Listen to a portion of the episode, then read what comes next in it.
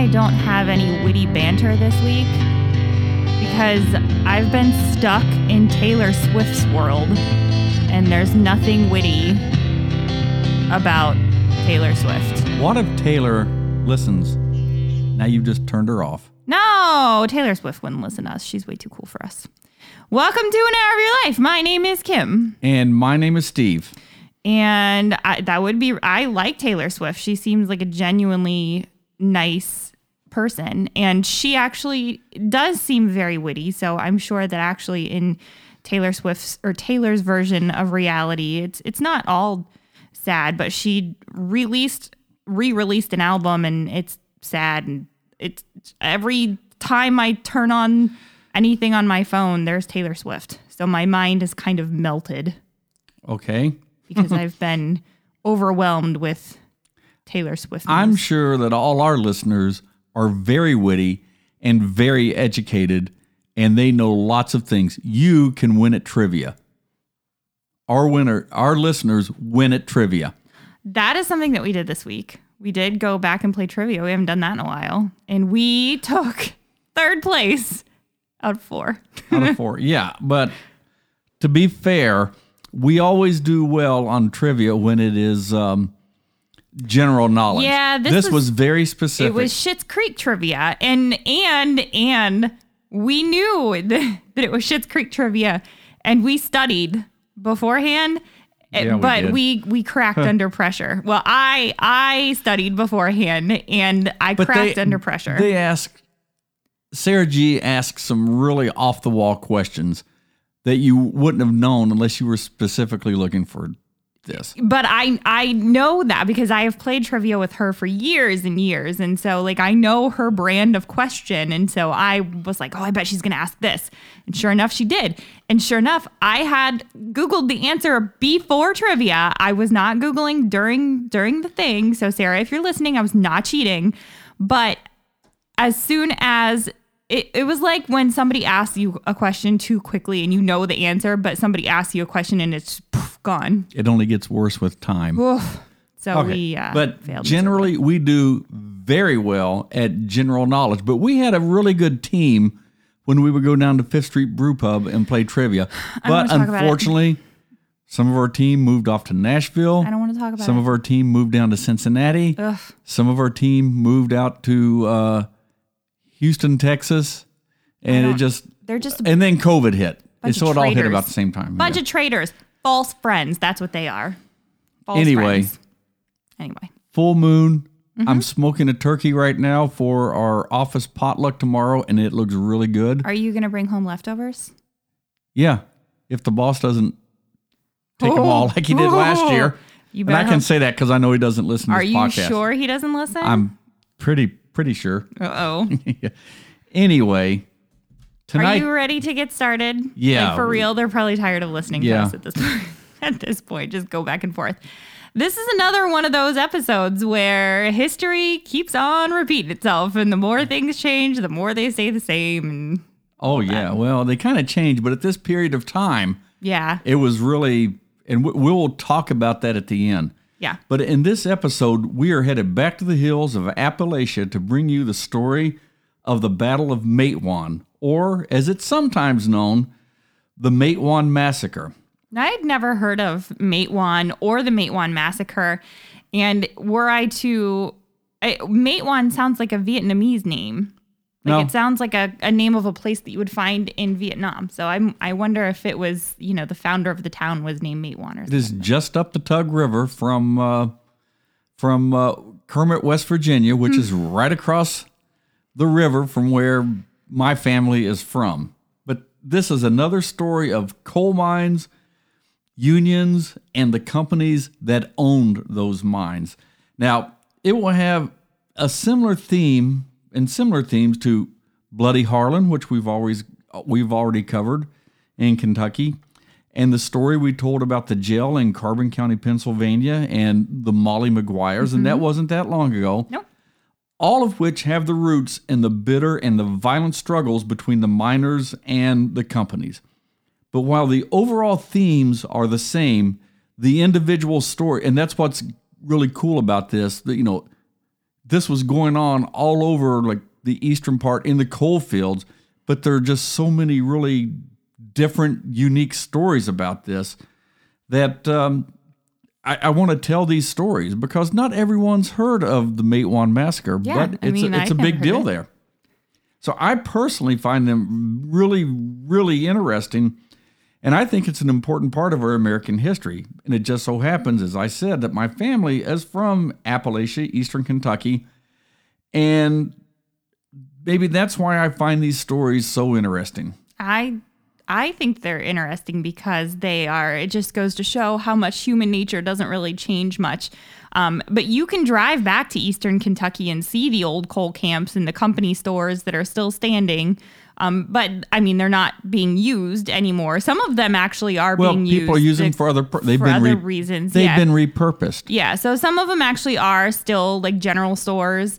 Um, sometimes you will find people living in the old coal houses, but a lot of times they're they're just kind of left to rot essentially. Yep. Um, but they're still there to be seen. They're nestled in among the steep mountains, uh, which are called hollers, alongside creeks that are prone to flood, which is another reason why some of them, you know, they don't necessarily fare very well because if the creek rises, you're just gonna wash them away.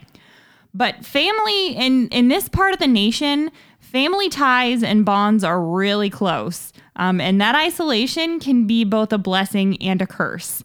So, besides the coal, we've talked about the Hatfields and the McCoys, which I'm sure we will eventually cover at some point. Well, it all happened in this this same area within 20, 30 miles of each other Yeah. where this happened. Pikeville, Kentucky, the Hatfields and McCoys, Bloody Harlan, a little We're going to talk about away. one of one of the more distant Hatfields today. Yep. Um, in episode 27, we brought you the amazing true story of courage and survival of a frontier lady who is, uh, you know, has ties to your family named Jenny Wiley. Episode 92 is the story of Bloody Harlan. Um, and then we are going to talk today about the Battle of Matewan. So One day we're going to say in episode 108. Huh? As we refer back, we'll say episode Uh, episode 108. is that what this is? This is episode I don't even know what number we're on. well, let's get into the story. All right. So the Battle of Matewan was a shootout in the town of Matewan, West Virginia, in the county of Mingo. So Mingo County, West Virginia, in the Pocahontas Coalfield Mining District in southern West Virginia. It, it all happened on May 19th, 1920, between the local coal miners and their allies, the Baldwin Felts Detective Agency. So here's how it went down and the events that led up to this shootout. Now, during this period, the miners worked long hours in unsafe and dismal working conditions while being paid very low wages. And we've heard this before. Oh, yeah. The same thing with Carbon County, with Harlan County, and that's why all this, that's the root of all this trouble right money. it's all about the money. The United Mine Workers had just elected John L. Lewis as their president. John was a no nonsense and not afraid to get into a fight type guy. And we talked about him in the um, the Bloody Harlan episode. So if you need a little refresher, you can go back. Don't Google it. Go back and listen to our Bloody Harlan episode to learn about John L. Yeah.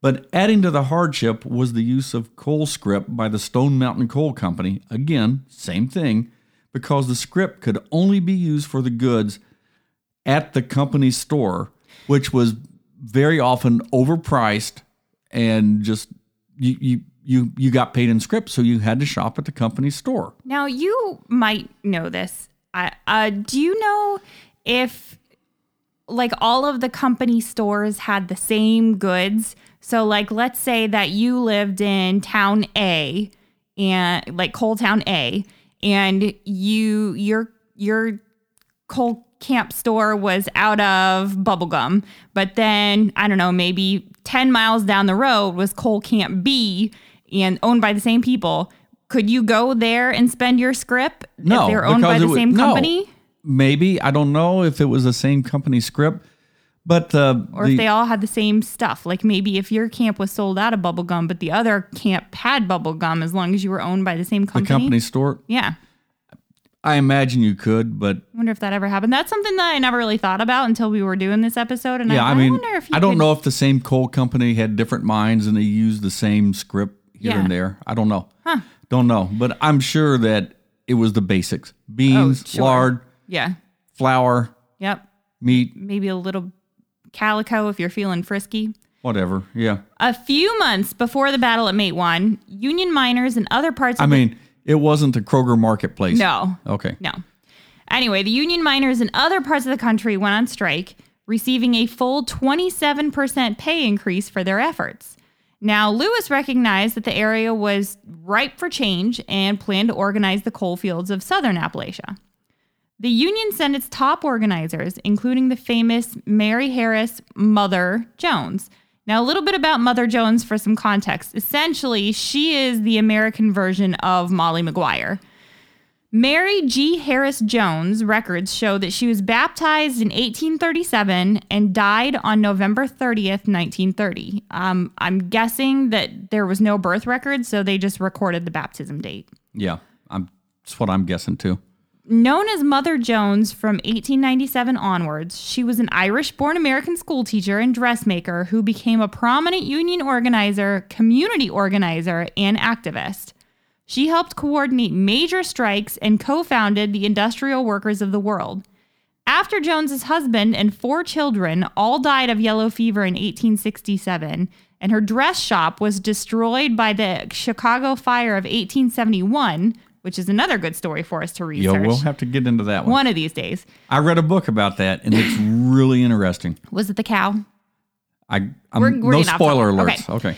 Uh, anyway, after after she lost her husband and her Mrs. Children all in one year, that's crazy. All four children and her husband. Can you imagine? Yeah. And then just a couple years later, she lost her dress shop. So Oh, yeah. Was it Mrs. O'Leary's cow? the fire? Yeah. I don't know. We're not on that subject. Okay. Anyway. Um, she became an organizer for the Knights of Labor and the United Miner Workers Union. In 1902, she was called the most dangerous woman in America for her success in organizing mine workers and their families against the mine owners. Maybe?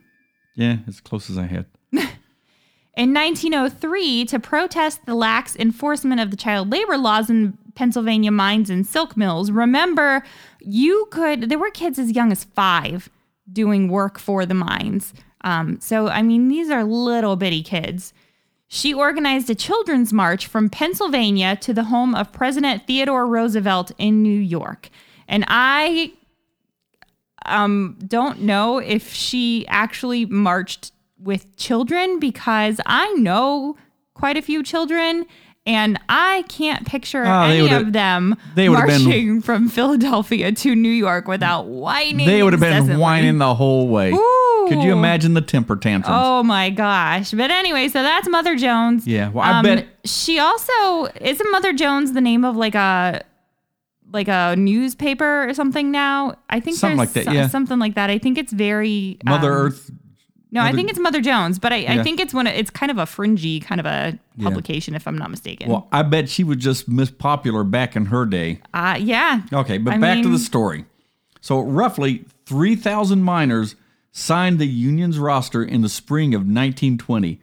They signed their union cards at the community church, something that they knew that could cost them their jobs. I mean, they knew when they signed these cards that they were putting their jobs and their livelihood and their families at risk, but it was it was that important to them.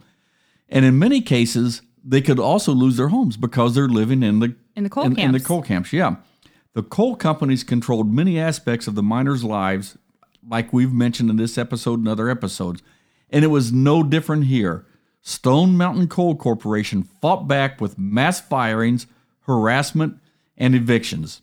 The town of Matewan, which was founded in 1895, now it was a small independent town with only a few elected officials. Mayor Testerman, who becomes key in this, and Sid, the chief of police, who becomes really big in this story. Now, when we say an independent town, it that means it was a a regular town. It wasn't a coal company product like Wheelwright, uh, Wheelwright, Kentucky, which the the, the coal company came in it. and built the town, the high school, the pools, the bowling alley. They did it all, and th- that was a good example. Is everything I can tell that you know it was It worked kind of well. like a model, Yeah. how it should be. But But this was already there. Matewan was already Yeah, there. it was it was a regular town. they just maybe made it Yeah. a little bit bigger. Um, which and something else that I've always kind of wondered about this is the we say that it's a, a you know an independent town, but th- it's not big. Like No, these it's just- towns are tiny, and if there are mass firings, where are they getting replacements? Where are they getting replacement workers? Because there are only so many people in the town, and so if they fire everybody, where are they going to get replacements from? I- That's what I've always wanted. I've never understood that. Anyway, we're going to take another little pause to tell you a little bit about Sid, the chief of police, because he is a really colorful character and he is Sid Hatfield here. he is like the most important part of the story, I think. And the conspiracy theory that goes along with the story, because of course, an hour of your life, we I Steve can't have a story without a conspiracy in it. Um, so Sid Hatfield was born in Blackberry, which is in Pike County, Kentucky. He was the 10th of 12 children, of whom nine survived infancy, so a pretty good group of kids. His father, he was one of those Hatfields. And so th- this is his lineage. His father, Jacob Hatfield, was a tenant farmer. His mother was Rebecca Crabtree. His grandfather was Jeremiah Hatfield, who was a half brother to Valentine Hatfield, who was the grandfather of Devil Anse Hatfield. So essentially, Sid was Devil Anse's like great grandnephew or something like that. Sounds like the chapter in the Bible with all the begetting Yeah. and the begetting and all the lineage right here. Yeah. So he he is Sid Hatfield is purebred from Devil Anse, eventually like from that branch of the family. Of which my great grandfather spent the night with. Right. As a child, Sid worked on his father's farm. He became a miner in his teens and then worked as a blacksmith for several years. He received his nickname Smilin' Sid because of the the gold caps on several of his upper teeth. There's old smiling Sid. Yeah. He seems to have had a reputation for hard living and fighting, which, I mean, duh, he's a Hatfield. And his appointment in 1919 to the post of police chief of Matewan by the mayor named Cabell Cornelius Testerman surprised some of the more respectable townfolk. However, he was a staunch supporter of the United Mine Workers of America, as was Mayor Testerman, and together they were instrumental in leading the mining community's resistance to the Baldwin Felts operatives, who we'll get to in a second. For example, the coal company operatives offered both men substantial bribes to allow them to station machine guns in the town, and Hatfield and Testerman both refused. So they, even though he was kind of a rough and ready, kind of rum and rough and tumble kind of guy, he had morals and he had his principles, and I'd- he was not a sellout. I don't think that rough and tumble and wanting to fight, I don't think that was so uncommon Oh no, of the people back in the day there. and especially in this part of the country, you had to be rough because a lot of this was it's still still even today there it's some rough country. There are uh, it's very steep um like I say mountainous terrain it's not like the Rockies or anything but there are some pretty sheer drop offs that you and lots of lumber lots of um you know there's wild animals there were bears back at the time there's not so many now but there are bears there were um I believe there might have been elk there's still an elk herd There's out still there elk out there, yeah. um so you had to be a little rough Yeah, Because those elk are really mean. well they can charge at you Yeah. but, you had to you had to be able to make your own way. But so I, I look at like the mettle of the people. So let's take the average coal miner risking his life in very, very tough conditions mining coal. And I mean, you just got to kind of picture the type of men that these were, that, you know, that yeah, they, they were rough and tough and tumble. And when they came out of the mines, they didn't just like, well, we'll leave all that in the mine and come out here and right. do this. and and their wives. I mean, Had to be woman, just as tough. Yeah, had twelve children, of whom nine survived. Um, so I mean, you know that they they had a lot of kids because they were going to lose a lot of kids either in the mines or in childbirth.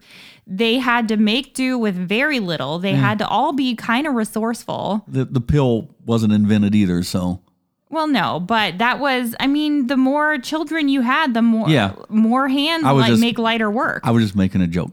That was a bad joke. Okay. So, I mean, uh, these people But are, the women had to be resourceful too with what little they had. Yeah. Oh, you had to stretch to it. make to make the clothes for the kids to clothes, to food, cook and stretch absolutely. that company script. Yeah, they. I mean, they were tough women too, as tough as the men were. the people of Appalachia are very they're and they're still I- resourceful. yeah, I think even now, you know, even in the 21st century, it really and we've talked about this back when we've gone to visit before that sometimes it doesn't feel like a lot has changed.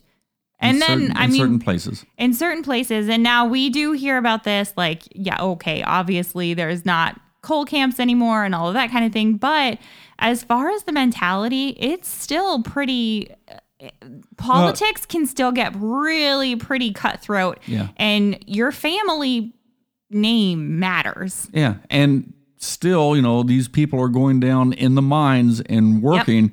You know, granted, you know, there's a lot more safety and there's a lot more now, but it's still it's still very like, dangerous I think it. I think it is listed as like the most dangerous job in the United States. It's- I would it- have to verify that, but it is. If it's, it's, not, up it's up there. Yeah. yeah Okay, but we'll get back to Sid later. We're we're, we're really getting off topic, but, I- but I'm passionate about all this stuff right I- here. you are So, with both the mayor and Sid refusing to bow down to the company's plans and them siding with the miners, the Stone Mountain Coal Corporation hired their own muscle, the Baldwin Felts Detective Agency, dubbed the Baldwin Thugs by the miners.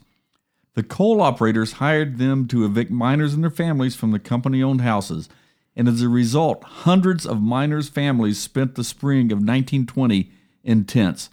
The tent city, tent city was known as Stony Mountain Camp Tent Colony. and that's the resourcefulness that we were talking Yep. about all right you, we don't have a house we got a tent Yep. So on the day of the fight, a group of the Baldwin Felts forces arrived in Matewan on the number 29 morning train to evict more families living in Stone Mountain Coal Camp just on the outskirts of Matewan. The detectives carried out several evictions before they ate dinner at the Urias Hotel, and after they finished dinner, they walked back to the train, well, towards the train depot to catch the 5 o'clock train back to Bluefield, West Virginia. The sheriff and his deputy, Fred Burgraff, sensed trouble coming, and along with the Matewan, chief of police, Sid Hatfield, who we've talked about, Sid claimed to have arrest warrants for the detectives, and they intercepted the detectives near the train station. Now, while all of this was happening, the news of the eviction soon spread around the town. It's a small town. And unbeknownst to the detectives, they had been surrounded by armed miners who watched intently from the windows, the doorways, the roofs of the businesses that line Mate Street. I can close my eyes and just picture this. And when Sid Hatfield approached Felts, Felts turned it around and served a warrant on Hatfield, Oops. which had been issued by Squire R.M. Stanford, a justice of the peace of Magnolia District, Mingo County, West Virginia, for the arrest of Hatfield and others. So um, basically, Sid Hatfield's like, I got a warrant for your arrest. And Felts is like, No, I got a warrant for your arrest. That warrant was directed to Albert C. Felts for execution. Now, apparently, things were still pretty calm at this time because they all went to the mayor to presumably settle who was going to get arrested that day. Tombstone, I don't think you're going to arrest me today. Oh. Upon inspection of the warrant, Matewan Mayor Cabell Testerman claimed it was fraudulent, the warrant against Sid. Sheriff Burgraff's son had stirred the pot by reporting that the detectives had submachine guns with them in their suitcases. Troublemaker. I wish I knew how old the boy was. Oh. So Hatfield, Burgraff, and Mayor Cabell Testerman met with the detectives, and somehow they all ended up on the porch of the Chambers hardware store. Now, it is still unknown whether it was Hatfield or Detective Albert Felts who shot Testerman first. Whoever and whatever and who shot who, this is when the bullets really started flying. Now, to the best that can be determined, Hatfield shot Felts. Later, Thomas Felts and the Baldwin Felts spy Charles Lively spread rumors that Sid shot Testerman because he had feelings for his wife. Now, this is where the scandal mm-hmm. starts brewing, and We'll get back we'll- to that. Yeah, we'll get back to the scandal. We'll get back to that. More on Sid later and the scandal later. Now, after the detective and the mayor fell wounded, Sid kept firing, but Felts escaped. And he took shelter in the Matewan post office, where Sid Hatfield eventually found him and shot him. When the shooting finally stopped, the townspeople came out. Many of them were wounded, and there were casualties on both sides. Seven Baldwin There was a lot of lead flying ah, through I can't imagine. Seven Baldwin Felts detectives were killed, including Albert and Lee Felts. One more detective had been wounded. Two miners were killed. Bob Mullins, who had just been firing fired for joining the Union, and Tot Tinsley, an unarmed bystander. The wounded mayor was dying, and four other bystanders had been wounded. Well, when the bullets stopped flying and the dust had settled, we're talking a couple days later, Governor John J. Cornwell ordered the state police to take control of Matewan. Hatfield and his men cooperated and stacked their arms inside the hardware store. The miners, though, they were encouraged by the success in getting the Baldwin Felts detectives out of Matewan because they were thinking it really improved their chances and their efforts and helped their efforts to organize the, the union. So on July 1st, the miners' union went on another strike and more widespread violence again erupted. Railroad, railroad cars were blown up, strikers were beaten and left to die by the side of the road. The violence progressed to the point that President Woodrow Wilson decided he better send in the National Guard to restore order and help maintain the peace in little old Matewan, West Virginia. Things eventually got so out of hand to the point that martial law had to be put in place and federal troops had to get involved. So Wilson ordered federal troops in to help keep the peace. Yeah. So, I mean, picture how big this is getting. Yeah. I mean, if you think back to recent events over the last few years, uh, it's, you know, Yeah. riots in our country are nothing new. Um, now, you can't have that much shooting and seven dead detectives without some accountability. So, a trial was held on January 26, 1921, and it ended March 19th, 1921, with all defendants being acquitted of all charges. Innocent. Now, of course, that didn't go over so well with the Felts crowd.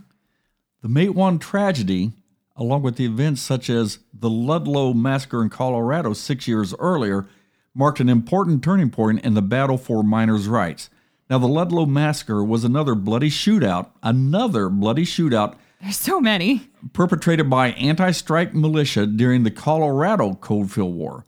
Soldiers from the Colorado National Guard and private guards employed by uh, Colorado Fuel and Iron Company attacked a tent colony of roughly 1,200 striking coal miners and their families in Ludlow, Colorado on April 20th, 1914. Approximately 21 people there were killed, including miners, wives, and children. John D. Rockefeller Jr., who was a part owner of the Colorado Fuel and Iron Company, who had recently appeared before a United States congressional hearing on the strikes, was generally blamed for having set the massacre in motion. So it's it's just the rich keep getting richer. Now let's go back to Sid and the controversy surrounding him and who shot the mayor. Because remember, um, Mayor Testerman, nobody he he got shot, and nobody's really sure who shot him First, first. yeah, he probably got shot by a lot of people. Now, on June 2nd, 1920, only 12 days How many days? 12. 12 days after the shootout and the death of the mayor, Sid married Jesse Lee in Huntington, West Virginia. Why the snare drum, you ask? Because Jesse Lee was the widow of the dead mayor. whoa, Yeah. So to add a little more spice to the story, they were married the morning after being arrested in a hotel room together, having been charged with improper relations. I wonder who ratted on him. Mm-hmm. Okay, snitches get stitches. or, you know, uh, married. Uh, this led to an attempted arrest of Sid and accusations by Thomas Felts and Charles Lively that Sid, not Albert Felts, had shot the mayor because of his desire for Jesse. However, according to Jesse, the mayor had been aware of the danger that their situation was. You know, the, he, the mayor knew that they were on dangerous ground. And he had asked his friend Sid to take care of her and their young son, Jackson, Of should course. he be killed. Of course. So, I mean, so so this is a conversation between John a recorded conversation in court between John Hennon and Dixie Accord, who were two townspeople that testified at the trial regarding the possibility that Sid Hatfield could have shot Mayor Testerman. John says, Okay, one last question and we will catch the news. What is your reaction to the charge that Sid Hatfield shot Mayor Testerman?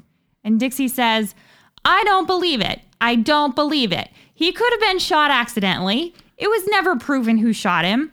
Of course they made a story out of that because he later later married his wife and but I think out of sympathy that he uh that was all out of sympathy that uh I, I can't see that. I can't see Sid Hatfield uh if if he'd wanted her, he'd have took her right on out in front of him. Now he wouldn't have had to kill him. He's that type of a man. He wouldn't have done that, but he he might have been, in my opinion, that Testerman was shot accidentally, like Todd Tinsley was. Okay. So you see, I I wonder what Sid Hatfield looked like. You kind There's of pictures. is he is he a looker?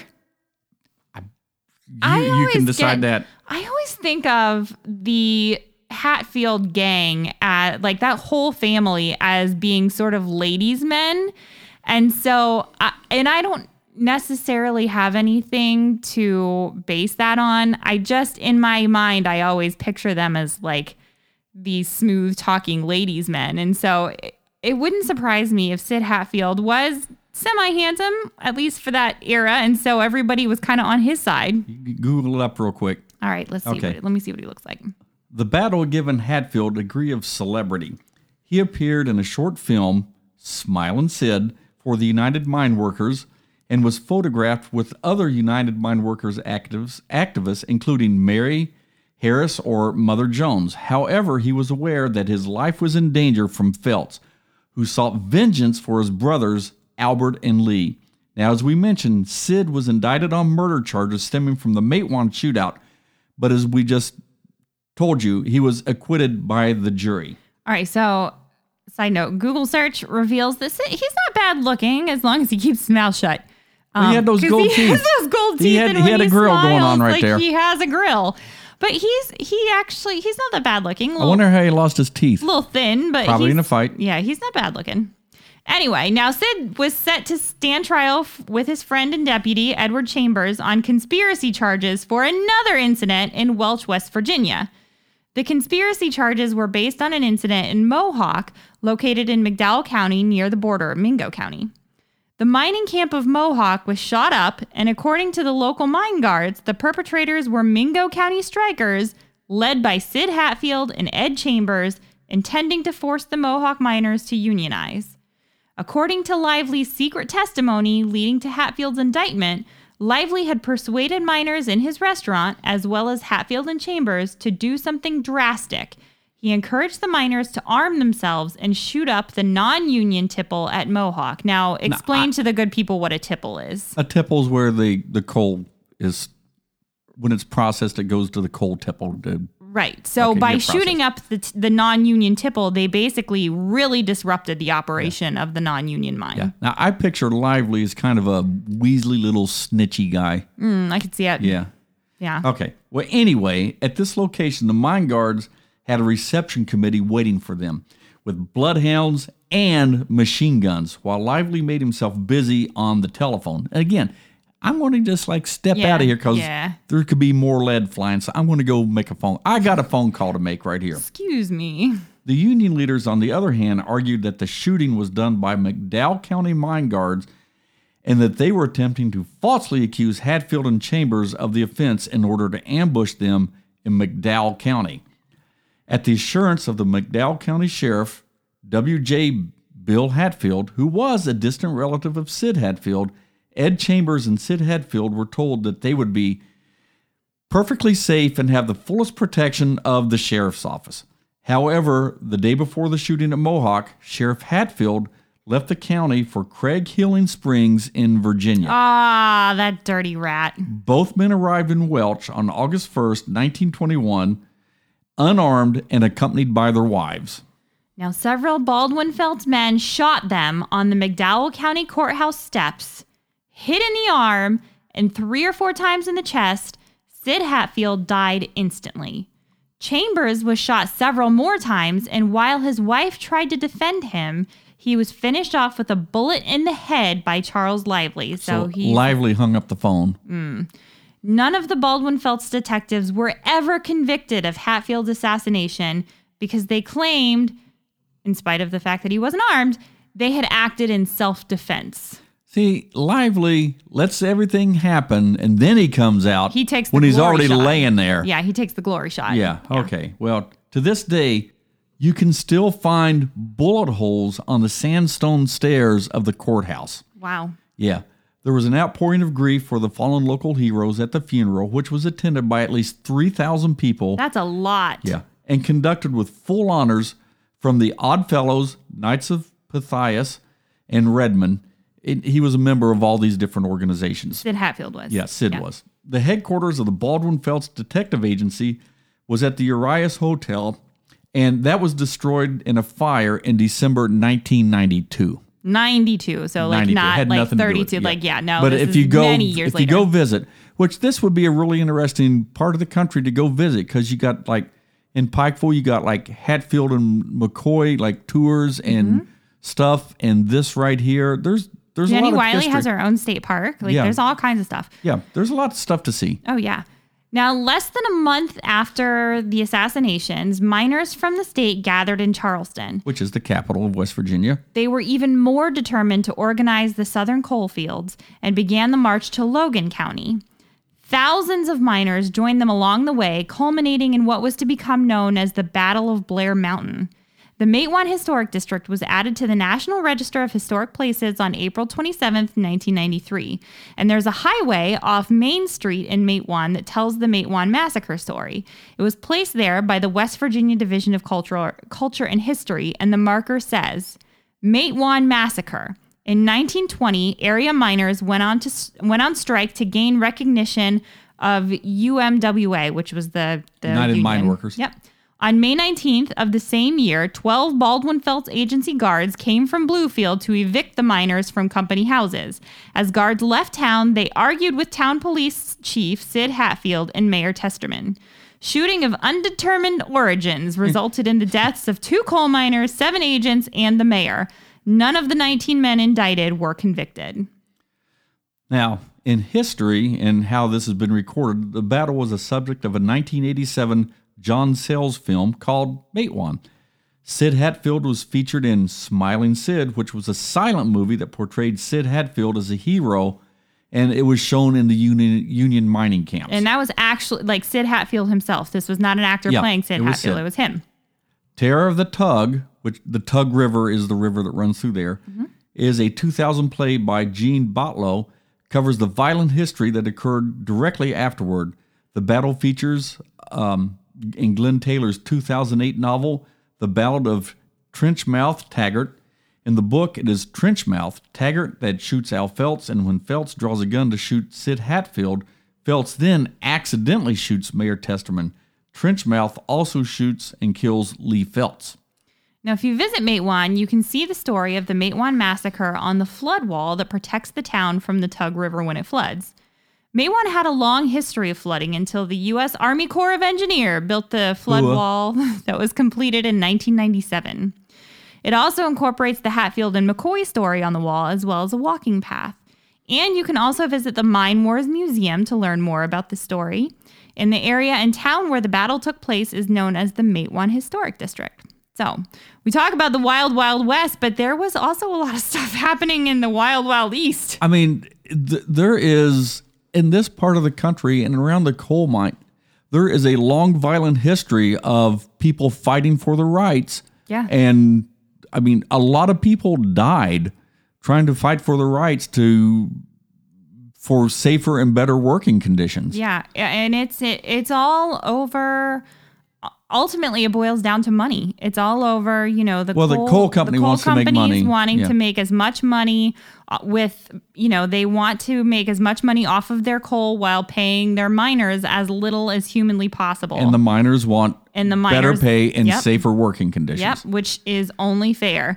So, um, even though we should probably try to tell the story slightly more objectively, I will always be 100% on the side of the miners. And uh, let it be known also that I have a soft spot in my heart for the Hatfield family for no good reason other than I just think they're cooler than the other families. Well, okay. Anyway, I mean, we, we got to talk about this for a minute. I mean, you look at we've we've talked about Harlan County, same sort of same sort of circumstances. We looked at um, Carbon County in Pennsylvania, same sort of circumstances with the Molly Maguires and like kind of some organized miners doing some quiet. I, I don't want to say quiet. Yeah, but they weren't, they're nothing they, quiet about them. they were organizing. I don't want to say terrorists, but I mean, uh, and and the interesting thing is too, they were a lot of them were of Irish descent. So I think a lot of this kind of feeds into the Irish stereotype of like kind of the Irishman liking to fight and um, you know, there's the the stereotype of an Irishman is that they like to drink and they like to fight.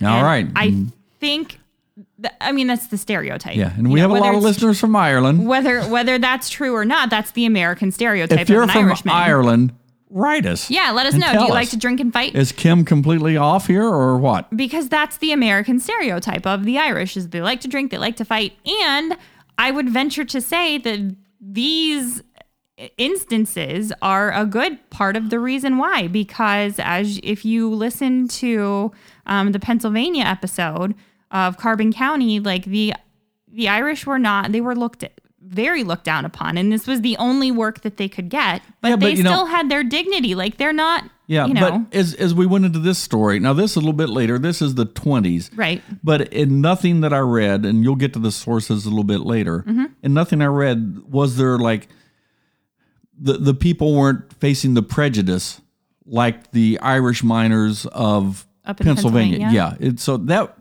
I didn't see that happening in this story. And as I recall back in Harlan County, it wasn't there. It was more just, hey, we're all just lumped in. We're miners. Yeah. we're all brothers in this, and this is how it is. and that's what I wonder too is because it's a little bit later. I wonder if some of those Pennsylvania Irish didn't sort of migrate down to Kentucky um, because they weren't welcome in Pennsylvania. So these are the kids and grandkids of the miners that had been mistreated in Pennsylvania, and they kind of just found their way south. well, I mean, people started migrating and moving. Yeah, because the I mean there is a, a large Ir- that's where bluegrass music comes from. Is a lot of it is Irish of which we have a whole episode on that's a whole other bluegrass. thing.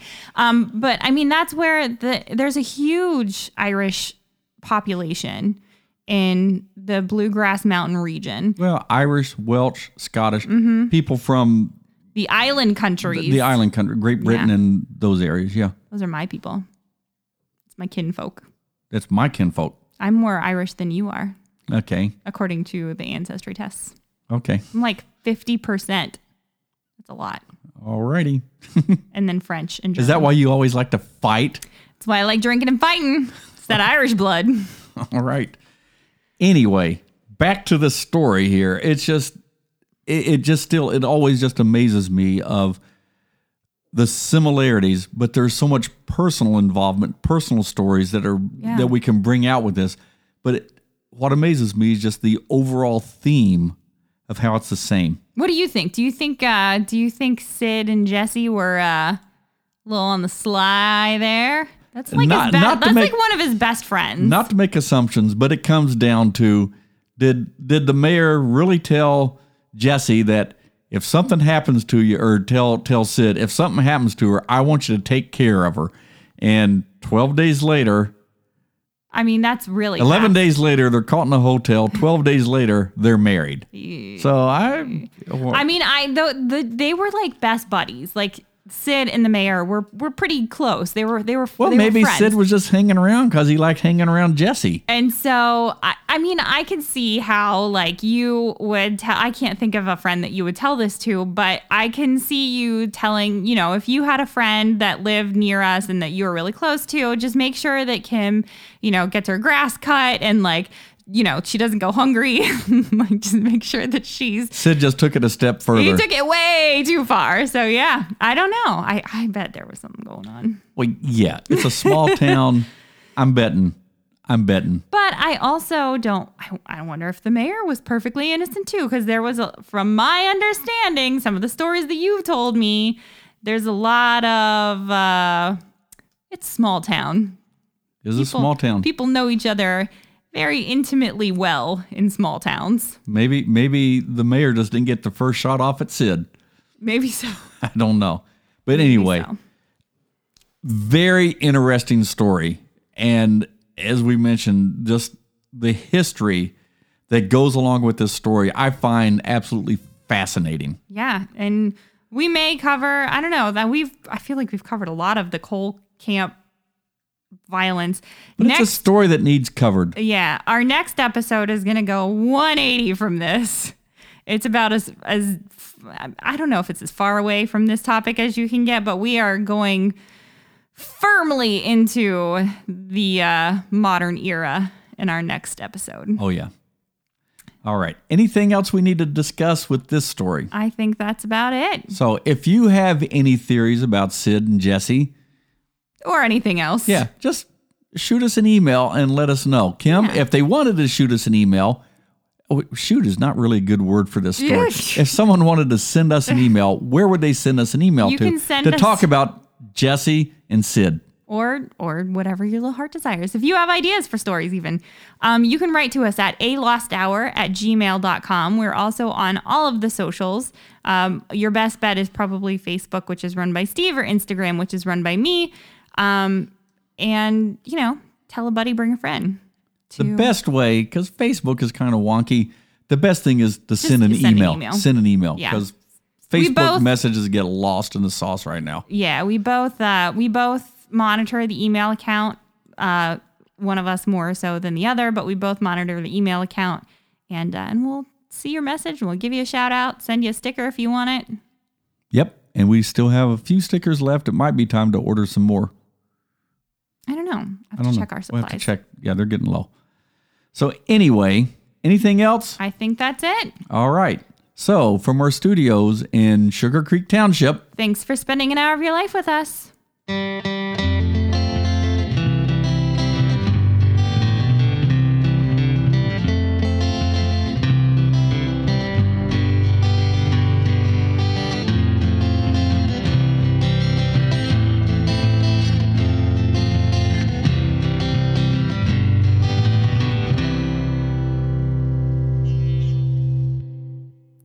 Sources for this week include onlyinyourstate.com, Wikipedia, visit historicmatewan.com, and Howard B. Lee's Bloodletting in Appalachia.